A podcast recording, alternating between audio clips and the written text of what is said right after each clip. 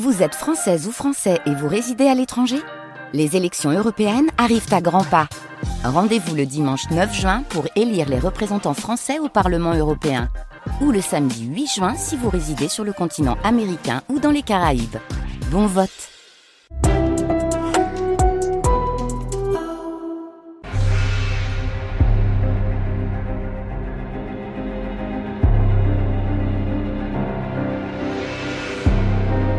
Culture. Affaires culturelles. Arnaud Laporte.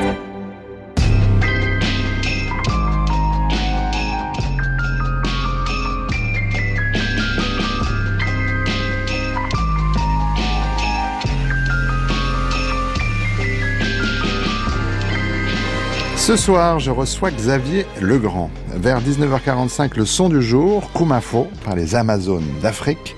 Vers 19h50, le grand tour de Marie Sorbier qui est toujours dans l'Aveyron. Et après la visite hier du musée Pierre Soulages, elle nous emmène découvrir ce soir l'abbaye de Conques, dont les vitraux ont été réalisés par le plasticien en 1994. Le tout est réalisé par Alexandre Fougeron avec Ludovic Auger à la prise de son.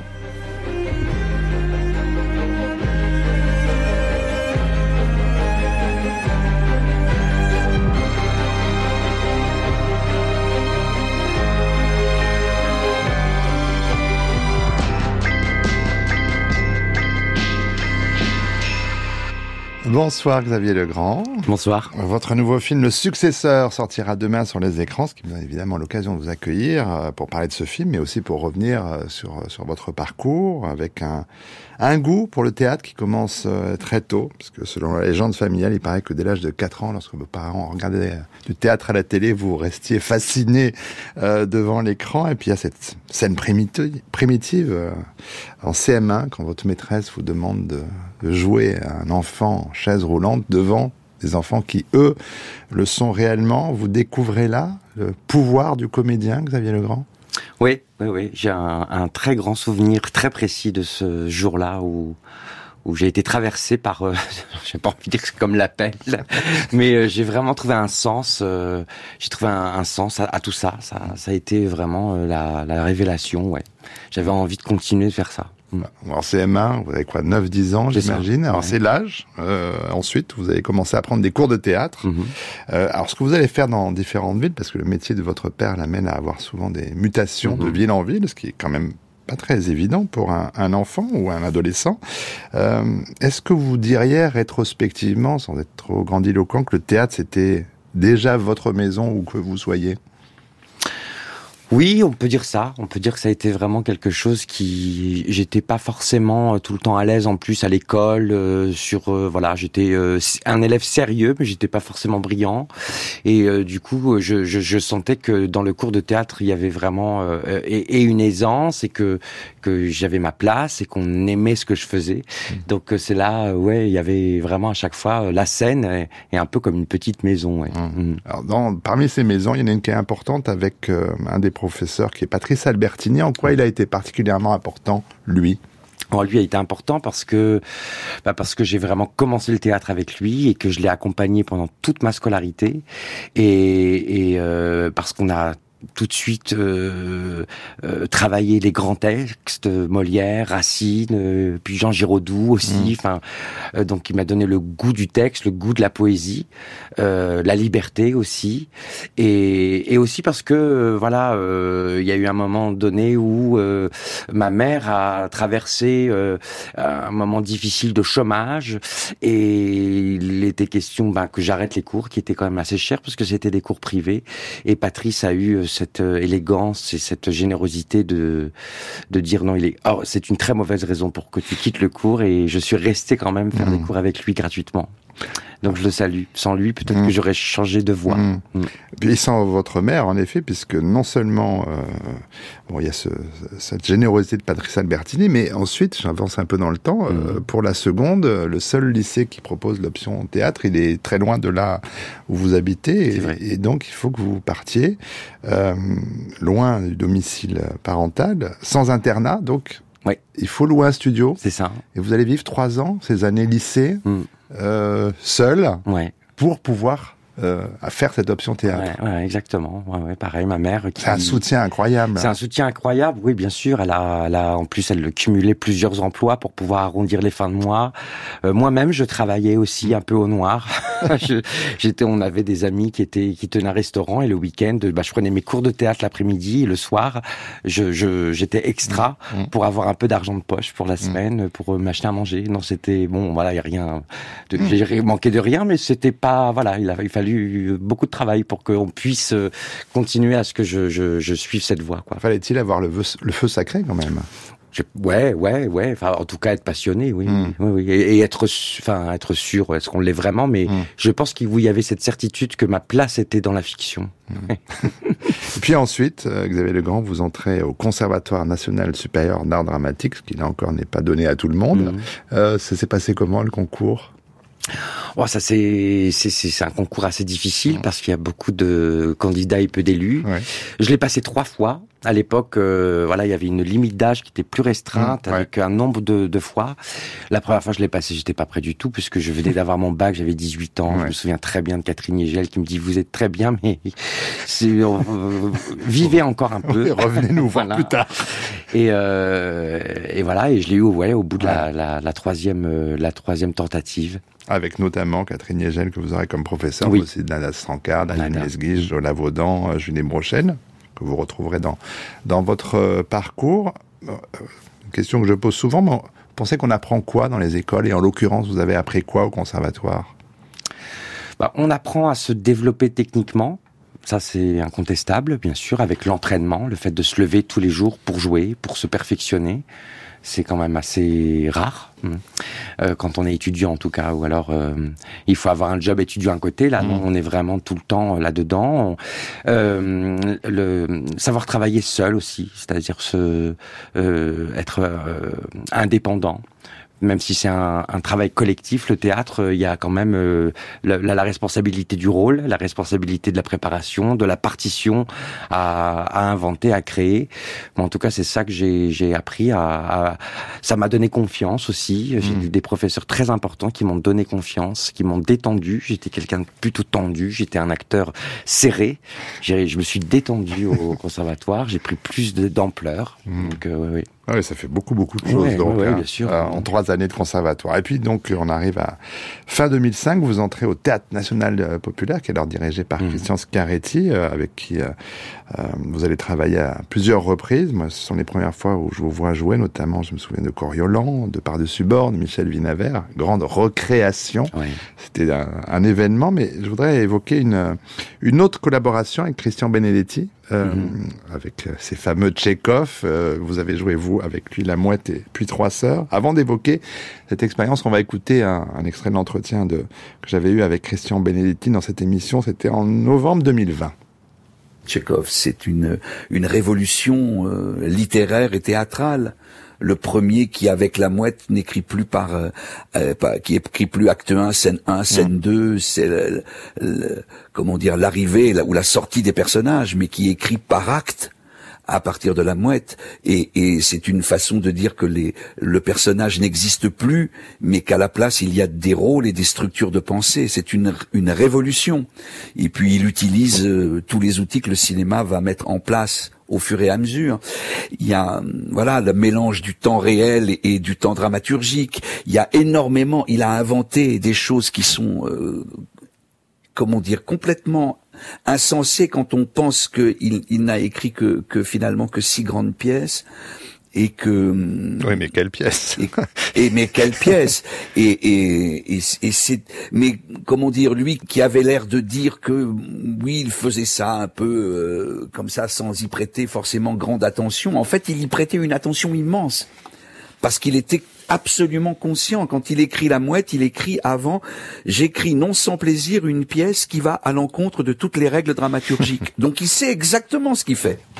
Alors ce rôle de, de Tréplev que vous avez joué dans La mhm. Mouette euh, Xavier Legrand, euh, et plus, plus, largement le théâtre de Tchekhov, euh, donc avec Christian Benedetti, sont des, des choses, des moments importants pour vous? Ouais, ouais, Tchekhov, ça a été, euh, ça a été une, une, une envie depuis tout jeune homme de le jouer. Je ne l'ai joué que, oui, qu'avec Christian. J'avais jamais joué de Tchekhov avant, même au conservatoire. Je l'ai pas, voilà, on est passé à côté. On a travaillé d'autres textes sauf celui-ci, sauf, enfin, sauf ceux de Tchekhov. Et oui, oui, il y a, bah, effectivement, dans ce que Christian dit, effectivement, il a une, il a un peu révolutionné euh, euh, la dramaturgie, le jeu aussi, parce que Tchekhov, c'est aussi Stanislavski. Mmh. Euh, c'est une méthode après. Qui a quand même eu une grande influence dans le théâtre, dans le même le travail des acteurs. Donc c'est oui oui c'était puis on l'a joué ce qui était super aussi, c'est qu'on l'a joué longtemps. Mmh. C'est-à-dire que c'est vraiment en plus une pièce qui enfin des rôles qui, qui, qui s'étoffent de représentation en représentation, même d'année en année. On les a euh, joués quand même plusieurs années. Hmm. Donc on vieillit avec eux et ils s'étoffent et c'est ça c'est assez jouissant quoi. Ouais. Et puis il y, a, cette dimension évidemment qui, qui vous intéresse chez Tchekhov, Tchekhov le, le médecin hein, qui s'intéresse vraiment euh, à ces personnages, qui s'intéressent aux êtres. Hmm. Euh, et ça c'est quelque chose qu'on retrouve dans votre cinéma. Il y a quelque chose de, de Tchekhov dans la façon dont vous regardez avec empathie, y compris les, y compris les méchants. Oui, c'est-à-dire d'essayer de les mettre, euh, bah, de, de, de, oui, de les mettre au même, de ne pas les juger, de mm. montrer comment ils sont. Il est un peu, euh, voilà, il, il, prend pas parti. Il montre à la fois la beauté de l'humain et la bêtise et, et les erreurs et, mm. et les mauvais choix et, même les, les, les mauvaises tendances. Mm. Mais euh, oui, oui, il est, il est, il est assez parti. On sent qu'il est médecin, ouais. On sent qu'il a un regard autre sur l'humanité que, que de la poésie. Il y a vraiment le, le concret de la vie, la santé, le corps. Ouais. Mmh. Ça, sont des éléments qu'on va retrouver dans les films que vous allez réaliser. Mais alors, avant de devenir à, à votre choix de, de, devenir cinéaste, euh, Xavier Legrand, votre choix musical, alors qui s'est porté sur le nouveau titre de Lily. Alors, il faut dire Lily J ou Lily G? Je crois que c'est Lily G. Lily G quand même. Hein, oui, je crois. Oui, oui. C'est Mathilde Auneveux. Oui, c'est le nom musical mmh. d'une artiste qu'on connaît donc sous un autre nom, mmh. euh, Mathilde Auneveux, qui a, qui a joué dans votre court métrage et dans votre premier euh, long métrage. Mhm. Euh, c'est intéressant d'avoir deux pratiques artistiques comme ça. Ah bah oui, oui, surtout que euh, non seulement Mathilde est une actrice exceptionnelle, mais elle a une voix magnifique et je pense qu'elle elle, elle a commencé par la musique parce qu'elle mhm. jouait avec son père. Elle était en plus dans un répertoire plus plus jazz, je crois. Et je l'ai aussi d'ailleurs rencontrée euh, par la musique, grâce à Jusqu'à la garde, elle chante une mm. chanson. Et, et, oui, je pense qu'elle elle aime les deux. Je crois qu'elle n'a pas envie de choisir. Et, et je trouve que c'est bien en tant qu'acteur de pouvoir aussi euh, mm. avoir une autre discipline. Oui. Ouais, mm. raison. Jenny Beth fait la même chose et ça lui a réussi plutôt pas mal non plus. Mais on va écouter donc ce titre qui est le dernier en date de l'ING, c'est The Waiting Line.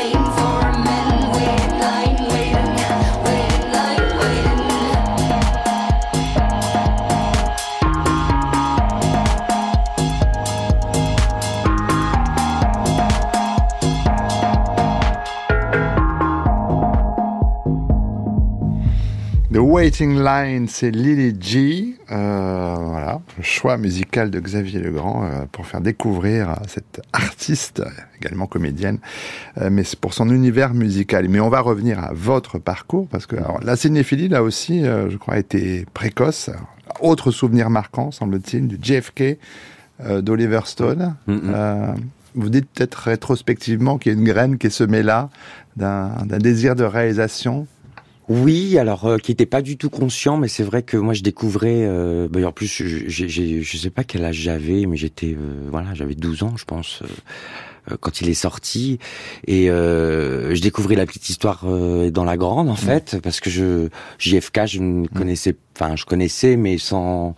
Il a rentré dans les rouages euh, de cette affaire, le, le montage, la puissance du montage, la puissance des, des images, du.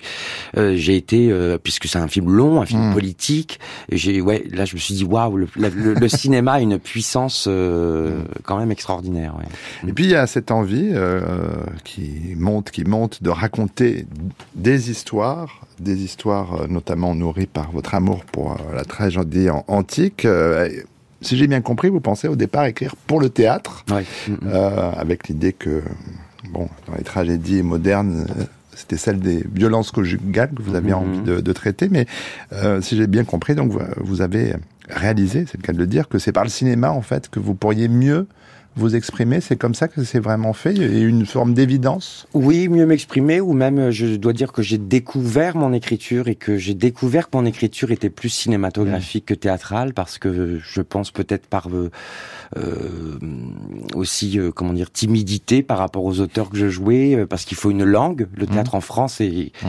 euh, n'est pas que sur la dramaturgie, il y a aussi euh, la langue, la poésie, et je crois que je j'avais du mal à, Mm. à la trouver cette langue, cette poésie. La poésie, je la trouvais dans les images, je la trouvais dans dans dans ouais dans la dramaturgie cinématographique. Donc en fait, euh, Mm. naturellement, j'ai en fait je suis en train d'écrire un scénario. J'étais bloqué avec en fait la contrainte de la scène, du décor. J'avais besoin aussi de sortir, de rentrer, d'aller partout. Donc ouais, c'est venu comme ça. Mm. Alors c'est venu, et alors hasard de la vie aussi, euh, vous rencontrez Alexandre Gavras qui à ce moment-là lui veut se lancer dans la production euh, et c'est avec lui que vous allez euh, faire donc ce premier court métrage avant que de tout perdre, premier, enfin seul pour l'instant. Mhm. Euh, C'était en 2012 avec déjà Léa Drucker et Denis Ménochet et euh, Mathilde Neveu. Mhm. Euh, court métrage, alors très très bien accueilli au Festival de Clermont-Ferrand, si je résume, euh, prix- Grand Prix national, prix du public, prix de la presse Télérama, prix de la jeunesse. Il est sélectionné aux Oscars 2014. Il reçoit le César du, du meilleur court métrage en 2014. Ça commence bien et donc ce, ce trio, euh, on va le retrouver dans ce premier long métrage jusqu'à la garde. Euh, au départ, ai-je lu, vous vouliez réaliser une, trois courts-métrages, une trilogie en court-métrage. Mm. Qu'est-ce qui vous a fait vous dire, c'était plutôt une bonne idée a priori, euh, que, ou a posteriori, qu'il fallait faire plutôt un long directement? Parce que en fait les, les, les trois euh, le, vrai projet à la base c'était donc trois courts métrages sur la mmh. violence conjugale mais je voulais en plus jouer avec trois couples différents mais qui portaient les mêmes prénoms et avec euh, voilà trois, à trois temps de, de la séparation dans un cadre de violence donc mmh. le jour de la fuite le divorce et les conséquences euh, de, du mmh. divorce. Mais le fait de séparer la décision et l'après euh, me semblait en fait être contre-productif. Il fallait mmh. qu'on puisse assister tout de suite, euh, voilà. Mmh. Donc du coup, les, les deux autres films, j'ai préféré les mélanger, en faire un long, voilà, tout simplement, et garder Léa et Denis. Parce que, oui, oui, pourquoi s'en priver? Exactement. Ouais. Lors de la sortie de, de Jusqu'à la garde, vous évoquiez un trio de cinéastes pour vous majeurs. Xavier Legrand, vous avez cité Claude Chabrol, Alfred Hitchcock et Michael Haneke. Alors du coup, on va les entendre tous les trois ah, euh, pour aborder euh, divers aspects de votre cinéma. Alors en février 2009, je recevais sur cette antenne Claude Chabrol à l'occasion de la sortie de ce qui sera son, dernier film, Bel Ami. Écoutez cet extrait. Un plan, c'est à la fois un élément du récit, euh, mais c'est, il doit avoir son sens. C'est-à-dire que si vous si vous mettez le pot de fleurs, il faut qu'il y ait une raison au pot de fleurs. Euh, euh, ou s'il n'y a pas de raison au pot de fleurs, il peut être purement décoratif, mais à, ce, moment-là, il faut que le spectateur le sente. Ben, et bon, c'est ça le. C'est ça le, grand truc. Je vous donne l'exemple le plus simple et le plus bête. C'est dans quand il y a des gens qui se parlent l'un en face de l'autre et, et il y, en a un qui est à droite et l'autre est à gauche. Bon, alors disons que le bon est à droite, le, méchant est à gauche, et puis d'un seul coup, on, veut montrer que c'est pas si simple que ça. On, fait un mouvement qui, se tourne, et celui qui est à droite se retrouve à gauche, celui qui est à gauche se retrouve à droite. C'est-à-dire qu'il n'y a, a plus de certitude, il n'y a plus de certitude du bien et du mal. Voilà on peut jouer avec l'ombre et la lumière aussi, comme ça. Ben, c'est ça le plaisir du cinéma, c'est ça le plaisir de tourner. Et euh, c'est mieux que, que les plans inutiles. c'est sûr. Alors Claude Chabrol, toujours impeccable et imparable, mais mm. l'ambiguïté, évidemment, c'est un des moteurs principaux de Jusqu'à la garde. En quoi Claude Chabrol ça est une influence pour vous, Xavier Legrand? C'est pas tant dans, dans ces thèmes que justement mmh. ce qu'on entend là. Moi, en fait, j'ai découvert euh, Claude Chabrol euh, jeune aussi, mmh. parce que ma, mère aimait aussi Claude Chabrol, donc j'ai vu des films, bon, sans vraiment trop les comprendre. Mais c'est après où j'ai, je l'ai redécouvert, et notamment euh, dans les bonus de DVD mmh. où il explique des scènes. Et c'est, et c'est, je crois que j'ai appris à être réalisateur en, en, en, l'écoutant, parce qu'effectivement, un, un, personnage qui est seul dans le cadre où, on voit le personnage qui parle en amorce ou pas, euh, raconte quelque chose, son isolement ou alors sa connexion. Et effectivement, il y a toute une sorte de, de, ouais, de petite cuisine qu'il se fait de symboles, hein, parce mmh. que c'est beaucoup de symboles finalement. Et je trouve que effectivement, euh, quand on, on, le voit, on, l'entend expliquer ses plans, ils nous paraissent d'une évidence. Mmh. On, ne les sent pas en regardant. Enfin, on ne le comprend pas en regardant, mais on sent mmh. ce qu'il veut raconter. Ouais. Alors, dans euh, Jusqu'à la garde, c'était évidemment très dur à tenir cette ambiguïté. Alors, euh, voilà, où est la vérité, on va dire ça comme ça, pour celles et ceux qui l'ont pas encore vu. Mais ça passait euh, dans ce film-là par des séquences euh, très longues, comme un temps qui, qui mm. s'étire, euh, avec une tension qui croît, l'idée de l'élastique qui va peut-être casser et nous mm. revenir à, la figure, que le drame advienne d'une certaine façon. Vous jouiez beaucoup avec les, les nerfs des spectateurs. La durée des séquences, vous la, vous la décidiez comment? Et jusqu'à la table de montage, ça se décide comment ça? Bah, ça se décide déjà dès l'écriture en fait. Mmh. Ouais, c'est dès l'écriture qu'on sait que là, euh, ce moment-là, on va on va demander à ce qu'on on, on, on, s'installe dedans parce que pour moi une tension en fait ne, ne peut pas se trouver. Enfin, on, confond souvent rythme et tension. Euh, on veut donner du rythme à une scène en en, bah, en, la montant mmh. et en fait elle n'est pas forcément tendue et une tension ne peut exister que si elle n'est pas là mais qu'on la voit naître. Mmh. Donc euh, pour euh, la laisser s'installer, il faut lui laisser le temps. Et c'est vrai que le temps réel euh, participe vraiment à l'attention. Quoi. Mmh. Ouais, mais encore faut-il savoir diriger les, les interprètes. Oui, oui, bah c'est sûr que ça, ça s'écrit, ça se pense. Pourquoi Parce que dans tout ce temps, il doit toujours se passer quelque chose. Donc ça se décrit beaucoup. C'est vrai que des séquences comme ça qui sont silencieuses et qui s'installent, je les décris énormément ou au son lorsqu'on entend hors champ quelque chose, ou les micro-respirations. Euh, même, j'essaie de traduire un peu le cheminement de la pensée du mmh. personnage pour que on le, on puisse le comprendre dans le corps. Enfin, oui, oui, mmh. c'est, mais c'est assez passionnant à faire. J'aime beaucoup ça. Mmh. Et vous le faites très bien. Alors, et à propos de suspense, donc, écoutons un maître, euh, le maître du genre, lors des séminaires à l'American Film Institute en 70, Alfred Hitchcock était interrogé, sans doute pour la millième fois, sur la différence entre mystère et suspense. On va écouter sa réponse. You know, many, you see many films, there's a great confusion, especially in my particular genre of work. Dans de nombreux films, il y a une grande confusion, surtout dans mon genre particulier, entre les mots mystère et suspense.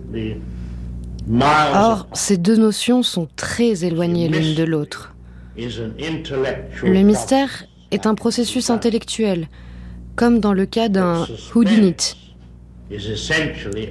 Mais le suspense est essentiellement un processus émotionnel. Par conséquent, l'élément de suspense ne peut être déclenché qu'en donnant des informations au public. Et j'ose dire que dans de nombreux films où il se passe des choses mystérieuses, vous ne savez pas ce qui se passe. Pourquoi l'homme fait ceci, pourquoi cela, et vous êtes à peu près au tiers du film avant de comprendre de quoi il s'agit. Et pour moi, c'est du métrage complètement gâché parce qu'il n'y a pas d'émotion. Alors, Alfred Hitchcock, hein, qu'aurait-il pensé du successeur, votre nouveau film, Xavier Lecran Parce que vous nous donnez euh, disons-le, beaucoup d'informations à nous, spectateurs, informations que je ne donnerai certainement pas aux auditrices et auditeurs de cette émission. J'espère que les articles de presse en feront de même. Euh, les informations euh, que nous recevons en regardant ce film, nous les avons en même temps que le personnage principal, Elias, donc jeune créateur de mode qui, au moment où le film débute, atteint une sorte de consécration, puisqu'il vient d'être nommé à la tête d'une grande maison de haute couture dont le créateur est décédé. Autre décès, je, n'irai pas beaucoup plus loin dans, dans le résumé du film, on lui apprend la mort de son père il doit retourner au Québec pour régler la succession. Le reste, je ne le dis pas. Ce sur quoi je veux insister, Xavier Legrand, c'est que les secrets qu'on va découvrir au fur et à mesure du film, seul Elias et nous, euh, spectateurs, les connaissons. Tous les autres personnages du film les ignorent. Euh, et c'est ça qui crée le suspense. C'est la leçon aussi du cinéma d'Hitchcock, ça. Oui, oui, il y a, y, a, y a, ça, il y a effectivement euh, des et, et, en même temps, euh, euh, ce qui est intéressant, c'est que euh, tout le début du film travaille sur des fausses pistes. Mmh. Et les fausses pistes participent au suspense parce que nous, en fait, on travaille. Quand il disait, il y a des, on donne des informations au spectateur, c'est que lui-même se essaye de trouver un sens à tout ce qu'il comprend. Mmh. Et à partir du moment où voilà, on, on, le spectateur est actif, le suspense opère. Mmh. Ouais. Euh, ce film, c'est une adaptation du roman L'Ascendant d'Alexandre Postel. Que vous avez écrit le, scénario avec Dominique Parenteau-Leboeuf, qui a, comme vous, euh, grand, alors un pied, un grand pied du côté du théâtre, mais aussi du côté de l'audiovisuel. Elles, ce sont les, euh, les séries télé. Euh, qu'est-ce que vous attendiez de cette collaboration? Parce que, sauf erreur, vous avez signé seul le scénario de Jusqu'à la garde? Oui, tout à fait. Oui. alors, donc c'est une première en, duo. Mm, mm. Qu'est-ce que vous attendiez d'elle? Alors, Déjà concrètement, c'est euh, le euh, de québéciser. Je sais pas si le contexte québécois. voilà, euh, parce que c'est pas ma culture et que que je, je ne connaissais pas d'ailleurs le Québec. Je n'y étais jamais allé avant ce projet. Euh, mais aussi parce que je j'étais. Euh, c'est un, un film qui a mis du temps. Hein, on a bien vu. J'ai mis du temps à le faire parce que bah le voilà le, le sujet était quand même assez audacieux et que j'étais. ben en fait c'est rompe la solitude complètement en mmh. fait parce que quand on est trop seul avec ce personnage qui est souvent seul en fait dans ce film. Euh, j'avais vraiment besoin d'avoir un, regard neuf, d'avoir quelqu'un avec qui collaborer euh, de façon très étroite. Et puis aussi parce que euh, moi Dominique, je l'ai rencontré par ses textes de théâtre parce mm. qu'elle était venue. je sortais du conservatoire et elle, elle, a, écrit des pièces de théâtre qui ont un peu comment dire cet humour funéraire mm. qui correspondait très bien. Et voilà, Dominique, mm. ça a été et une rencontre humaine mais aussi artistique. Et il était évident que je devais faire appel à elle en tant que québécoise et, et, autrice de grand talent. Quoi. le changement principal hein, par rapport au roman, c'est le métier du personnage principal. un créateur de mode, il était quoi Vendeur de téléphone Vendeur de téléphone. Créateur de mode. Euh, ça ressemble pas mal à un cinéaste. Il est très entouré, mais il est aussi très seul à prendre des décisions. Bon, je m'arrêterai là. J'ai cru voir euh, Julien Gosselin, en fait, quand on voit arriver euh, Marc-Antoine, mm. Marc-André Gondrin à l'écran, parce qu'il y a ce look comme ça, très stylé. mais pourquoi ce métier-là? Bah, déjà, je voulais. Euh, c'est vrai que par rapport au roman, il, y avait des bon plein de portes d'entrée qui, du coup, que j'avais envie en fait de d'explorer, et notamment euh, l'aspect euh, de la chute d'un homme, parce que mm. on assiste à la chute de quelqu'un. Mais c'est vrai que quand il vend des téléphones, ben il chute du deuxième étage, et mm. je voulais qu'il chute du vingtième, ouais. parce qu'en plus, voilà, il fallait lui trouver un un poste de lumière, un poste qui mérite aucune éclaboussure, mmh. et, et, et, en même temps aussi parce que la mode, je trouve, c'est Bon, à part quand on fait un biopic sur un grand couturier, c'est vrai qu'il y a très peu de films de fiction mmh. qui vont vraiment s'intéresser euh, euh, à, à, ça, et même si ce n'est qu'un prétexte, mmh. parce que ce n'est pas un film sur la mode, mais en même temps, voilà, il travaille avec les femmes, il respecte les femmes, il les habille, mais en même temps, on les objectivise aussi mmh. dans ce métier. Et donc, thématiquement, je trouve que ça rassemblait plein de plein de choses pour le film. Ouais, ouais c'est dur de pas en dire trop. Ben mais non, on, oui. on ne va pas divulgacher, comme nos amis euh, québécois. Mais prendre la tête d'une maison de haute couture qui porte le nom de son créateur, ça pose aussi la question de, de l'héritage. On continue à, à jouer, à, à, parler du film sans trop en dire, Xavier Lecorp, mais cette question-là, elle travaille Elias donc de façon autant professionnelle que personnelle. Mm, mm. Oui, oui, tout à fait. C'est qu'elle euh, quelle, quelle histoire on, on, on, a, on porte et laquelle on écrit et en même temps on ne peut pas l'écrire d'une page blanche. Il y a mm. toujours quelqu'un derrière. Hein, euh, pour le, la haute couture, euh, d'ailleurs, on a vraiment essayé de, de, de, trouver un créateur qui puisse et traduire en fait euh, héritage et rupture. Mm. C'est-à-dire, euh, comme tous les créateurs qui vont dans les grandes maisons de couture, il y a une, une sorte d'ADN de la maison mm. qu'il faut respecter, mais en même temps, on fait appel à un créateur pour qu'il vienne apporter sa mm. patte aussi. Ouais, ouais. De quoi on hérite et qu'est-ce qu'on imprime Oui, exactement. on va poursuivre sur la question du, du suspense, qui est aussi quand même donc, on a déjà bien compris la question de la place du spectateur. Alors là, j'avais rencontré Michael Haneke à Cannes, c'était en 97. Au moment est présenté le terrifiant Funny Games. Écoutez cet extrait. Euh, le film est une provocation, c'est un coup de pied dans le ventre si vous voulez. Um je veux que le, le spectateur devienne ainsi conscient de son propre rôle dans le jeu. Alors, c'est-à-dire, j'ai parlé tout à l'heure du euh, moment où le film tout d'un coup bascule dans la violence, et là justement, le spectateur se rend compte qu'il ne s'agit plus d'un jeu.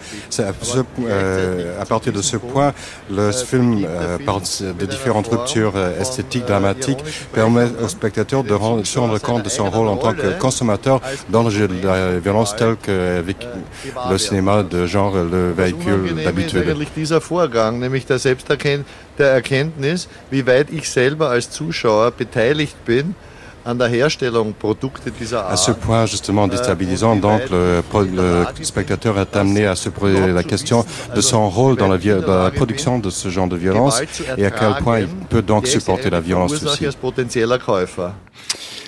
Ah, Funny Games, c'est vraiment euh, éprouvant ce genre de film. Mm. Euh, enfin moi qui m'a terriblement marqué, mais j'ai pas du tout envie de revoir. je fais partie de, de, ces films-là qui travaillent en effet cette question de la, de la violence que vous euh, travaillez aussi. Maintenant on peut le dire euh, à nouveau, mm. Xavier Legrand. le cinéma de Michael Haneke, en quoi il est important pour vous?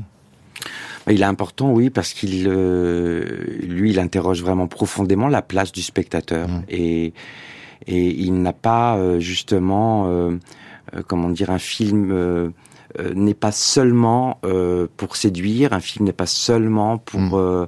pour donner aux spectateurs ce qu'ils ont envie de voir. On vient un petit peu les, mettre dans un inconfort pour les faire réagir, et puis aussi parce que je trouve son cinéma est physique, c'est-à-dire que c'est un, un, cinéma de corps même s'il est réputé pour la froideur, euh, il y a quand même aussi beaucoup de fièvre, alors de, de fièvre peut-être pas bouillante, mais une fièvre malaisante, mmh. une fièvre troublante.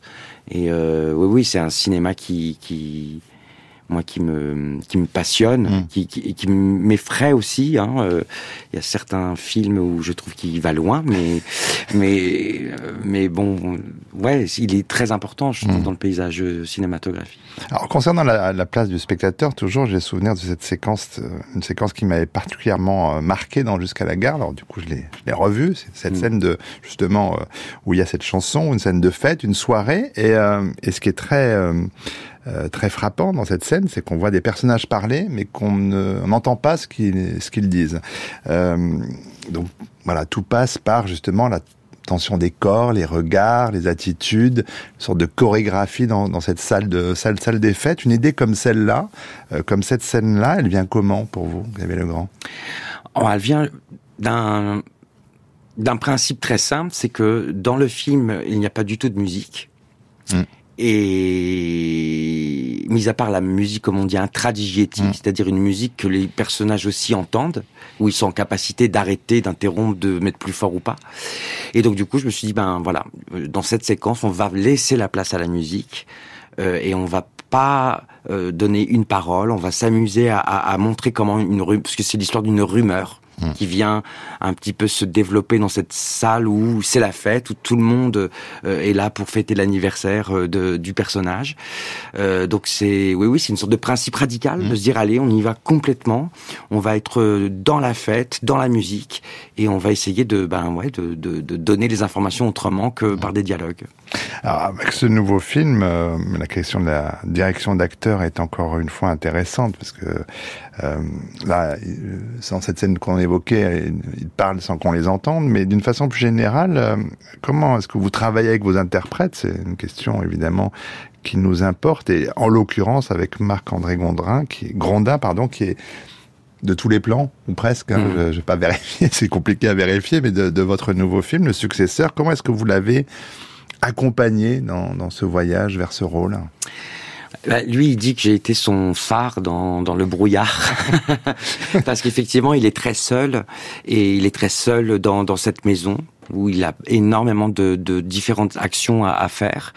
Donc moi j'ai été euh, surtout en fait là pour le guider dans dans dans le rythme, dans la clarification de ses intentions, puisqu'il ne s'exprime pas avec des dialogues, il va pas commenter ce qu'il fait. Il n'était pas question de mettre une voix off pour essayer de faire comprendre aux spectateurs voilà ce qu'il était en train d'essayer de, de, de comprendre de cette situation ou de s'en défaire. Donc on a vraiment, ouais, c'est travaillé euh, euh, sur un rythme de de de de, de dire là prend plus de temps, là en fait non c'est très concret, va plus vite, c'est pas ça qui importe, c'est l'étape d'après. Donc c'était comme une vraie partition presque de danser mmh. euh, musicale aussi pour les histoires de, de, de voix plus un mot plus aigu, plus chuchoté. Donc oui oui c'est c'est des choses, des petits détails. Euh, mais il n'y avait pas du tout, c'est pas du tout, en général, c'est pas comme ça que je travaille. Euh, S'il y a des points psychologiques on le, on, ou psychiques sur les personnages, on le fait à la table, en lecture, on se donne des, des, des chemins. Mm.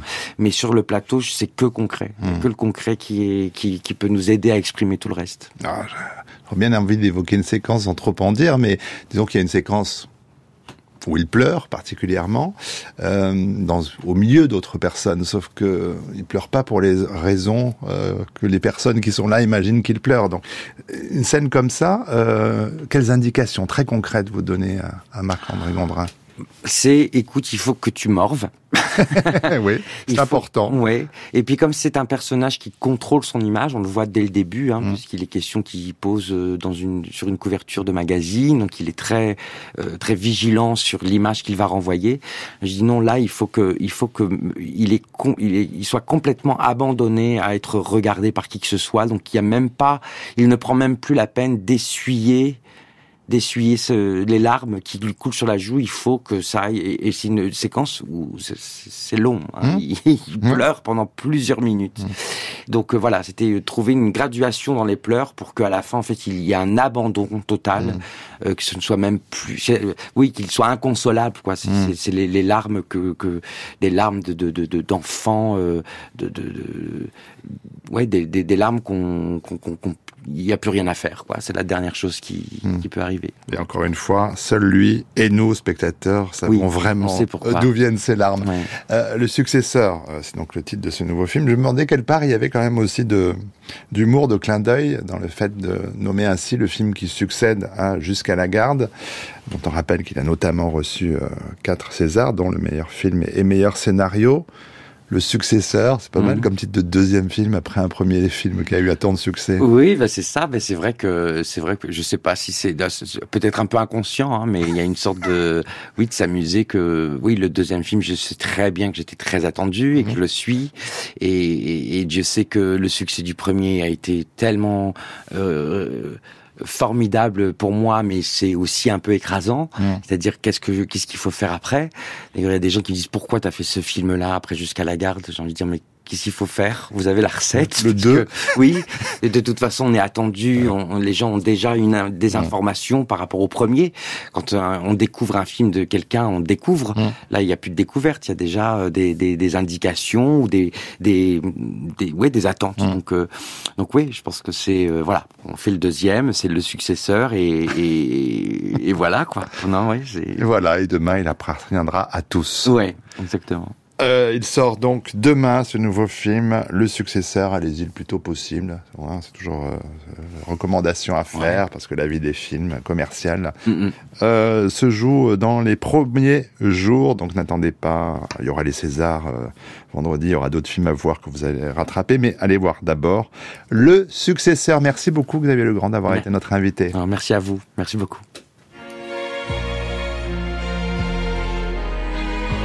France Culture. Affaires culturelles. Arnaud Laporte. Cream, Plastic Ono Band, Super Heavy. L'histoire de la musique ne manque pas de super groupes, ces formations souvent éphémères, composées de musiciens déjà rendus célèbres par leur groupe ou leur carrière solo. Il y a bien All Star Band à suivre en ce moment, c'est du côté des Amazones d'Afrique qu'il faut se tourner. L'origine de cette formation remonte à 2014, quand trois légendes de la musique malienne, Mamani Keita, Oumou Sangaré et Mariam Doumbia, décident de former un collectif de combat contre les violences faites aux femmes. Leur nom renvoie tantôt aux Amazones du Dahomey, un groupe militaire féminin actif jusqu'à la fin du 19e siècle dans ce royaume du Dahomey, situé dans l'actuel Bénin, tantôt aux Amazones de Guinée, un groupe de musique formé dans les années 1960. Fortes de cet héritage, les Amazones d'Afrique ont étendu leur formation de nouvelles voix, originaires de tout le continent, Déjà riche de deux albums, parus en 2017 et 2020, elle récidive avec un nouvel opus, Museo Dance. Si la formation change au gré des albums et des tournées, elle est composée sur celui-ci de l'incontournable Mamani Keita, de la germano-nigériane Neka, de la burkinabé Kandi Gira, de la béninoise Fafa Rufino et de deux nouvelles venues, la congolaise Alvik Bitemo et l'ivoirienne Dobet Naoré. Sur le morceau Komafo, les musiciennes revendiquent haut et fort la liberté d'expression des femmes. C'est notre son du jour. happy,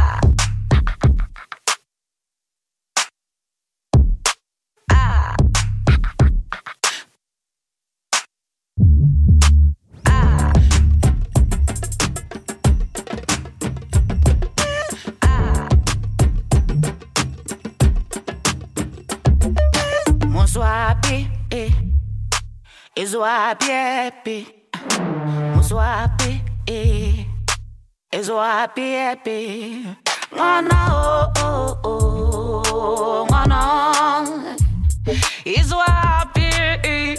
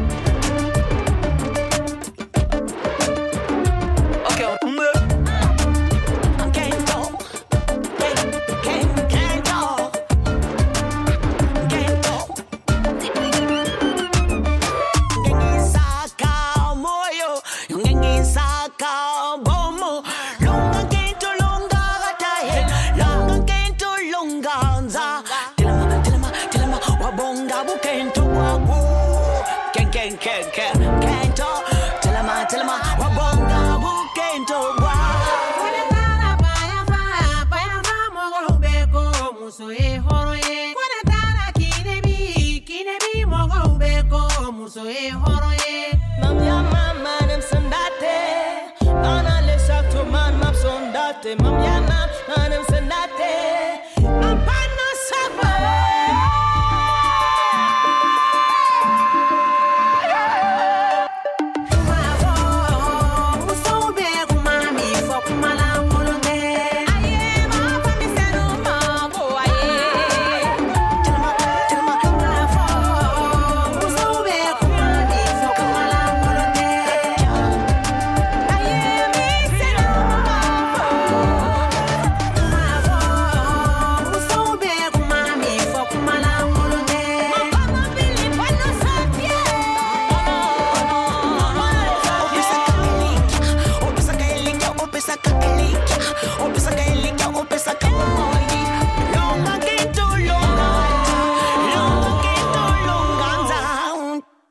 C'était Info des Amazones d'Afrique. Elles seront en concert à Saint-Dizier le 2 mars, à Oyonnax le 27 mars et Blois le 29 mars.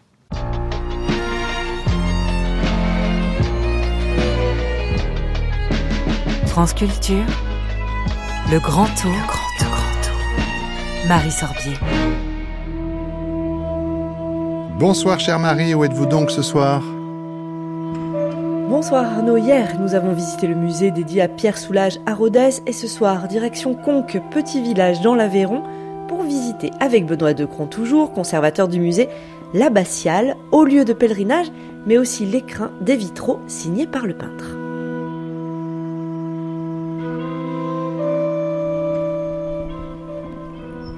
Alors les pèlerins, ils arrivent par le village, ils descendent, hop, et ils arrivent à l'abbatiale. Parce que là Benoît, on vient d'arriver à Conques. Oui. On arrive à Conques. on Conques a- c'est quoi 45 minutes de... Ce Conques, c'est 45 minutes de Rodez. C'est des routes absolument charmantes qui, qui virounent pas mal, comme on dit chez moi. Donc euh, c'est vraiment une parenthèse. euh, c'est un lieu à part, quoi. C'est un lieu à part parce qu'il y a très peu d'habitants, parce que l'habitat est quand même resté un peu comme à Cluny, un habitat euh, médiéval.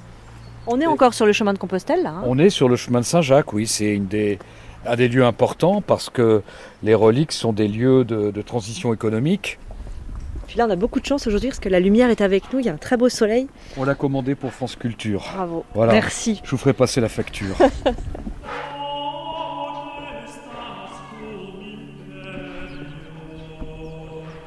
Pierre Soulages, il voulait des vitraux qui soient complètement raccord avec l'architecture et avec la nature des pierres. Et donc ces pierres qui sont soit des, des- des pierres de schiste un peu grises, comme on voit ici, des grès, ou des, et tout simplement des pierres de rougier, c'est-à-dire rouges, ça fait une espèce de, de, de, de, de, paroi. Et donc, quand il a fait ces vitraux, qui sont en verre, donc qui sont minéraux, donc c'était intéressant de faire un lien euh, évident entre le vitrail. Si on regarde bien le vitrail, il n'y a pas vraiment de châssis autour du vitrail. Mhm. Le vitrail, il est accru sur la, sur la pierre, quoi. Et c'est ça qui intéressait Pierre. Comme tous les gamins de l'Aveyron, il a fait des séjours euh, scolaires. Il est allé plusieurs fois à Conques et une fois, il, est arrivé à Conques, il était adolescent, c'est lui qui le raconte. Et, quand il arrive à Conques, euh, il, trouve d'abord son contentement parce que c'est un art parfait. Il s'intéresse à l'art roman, donc euh, il trouve que c'est une architecture parfaite. Et c'est là qu'il décide qu'il va devenir peintre. Et lui, Pierre disait avec, euh, avec humour que une fois qu'il était à Conques, il, il a pensé qu'il ne perdrait pas sa vie à la gagner. Voilà.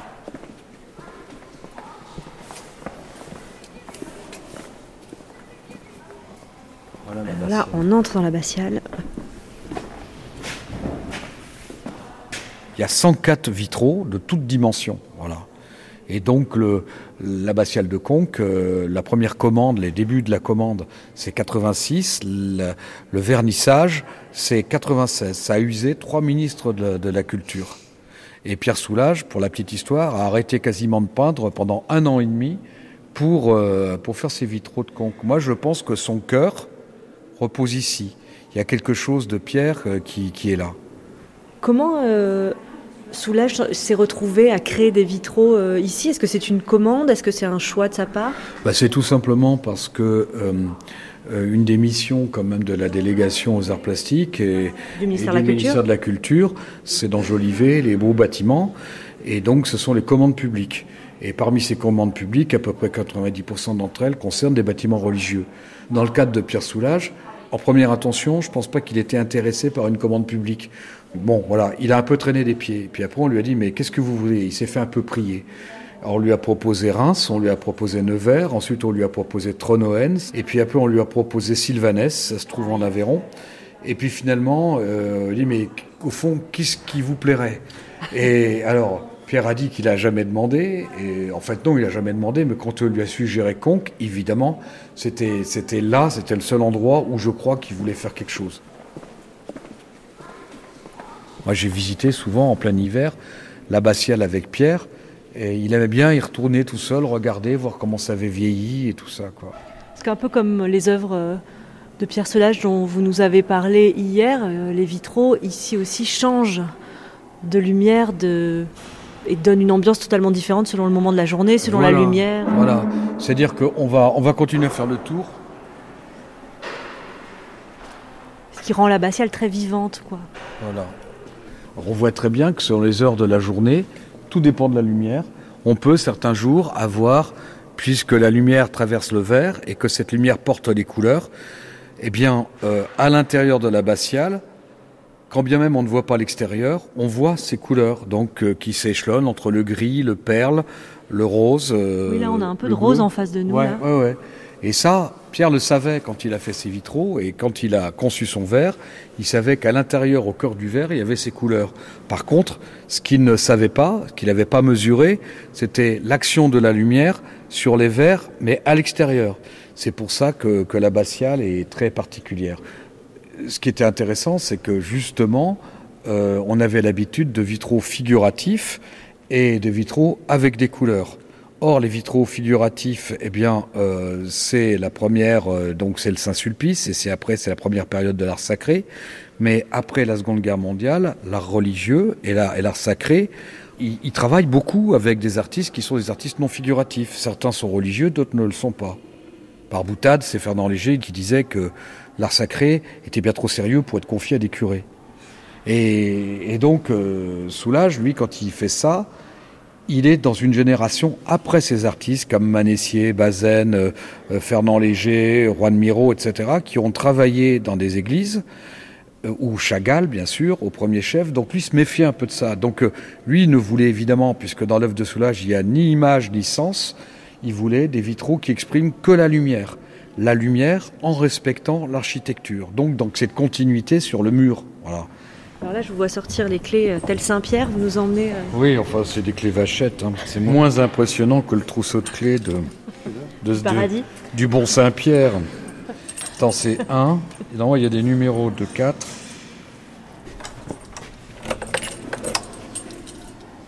C'est pas celle-ci. Et voilà. Enfin, je pense pas qu'il y ait beaucoup de gens qui ont envie de passer la nuit là, mais bon. Sur tous les bords, euh, puisqu'on est sur la tribune, ici tu n'as que des traits horizontaux. Horizontaux, oui. Et quand elle est en bas, tu ne le vois pas. Donc ça, c'est Soulage qui a fait le nécessaire pour que justement, quand tu es en bas, tu as toujours cette élévation et c'est pas coupé par une vision horizontale. Voilà. Et sur la tribune, on a ces lignes horizontales et toujours Uniquement. pareil, ces vitraux euh, qui reflètent une, Alors, lumière de couleurs différentes.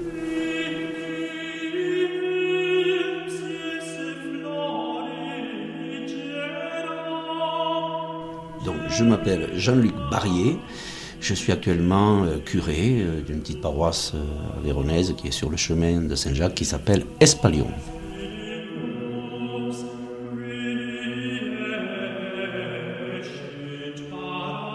Traditionnellement, on dit que c'était aussi une catéchèse. On y voit des saints, on y voit des scènes de la Bible, on peut y voir plein de choses. Les vitraux de Soulage, ils sont un peu différents, mais est-ce que pour lui, vous diriez que c'était aussi un, geste spirituel de créer ces vitraux-là? Ah oui. Oui, dans la mesure où son souci, si j'ai bien compris ce qu'il m'a dit, c'était la lumière.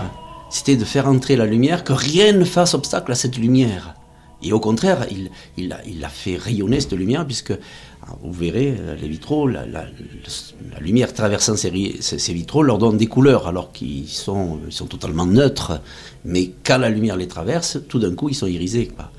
Et on voit des couleurs euh, très belles dans ces vitraux. Et ça a donné à l'architecture de, de, Conques une lumière qu'il n'avait jamais eue. Moi, je suis né pas très loin de Conques, c'était un des lieux où j'allais régulièrement, euh, particulier quand j'étais ado, et euh, j'aimais ce côté fermé, un petit peu cocon.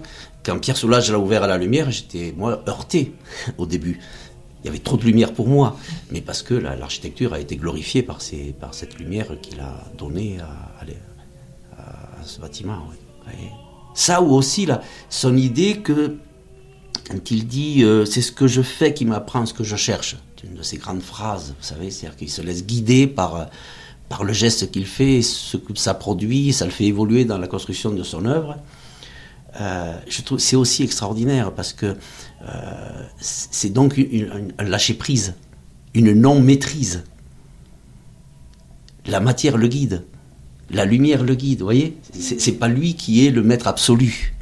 Ça aussi, je trouve que c'est spirituellement intéressant. C'est pour ça qu'il a plein de choses à nous apprendre, je trouve. Et même dans le fait d'utiliser ce, ce minimalisme dans les moyens. Enfin, une toile et de la peinture noire.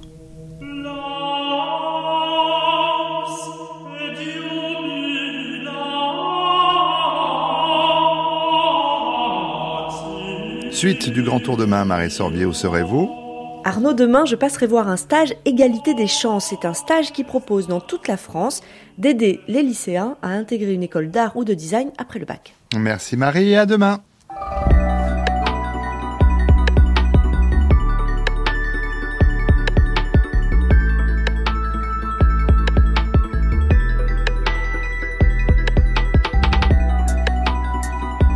Cette émission, comme toutes celles de la chaîne, est à écouter ou podcastée sur le site de France Culture ou via l'application Radio France. Une émission préparée avec Boris Pinault, Anouk Minaudier, Jules Barbier, Marceau Vassi, Lise Ripoche et Emma Rouberti.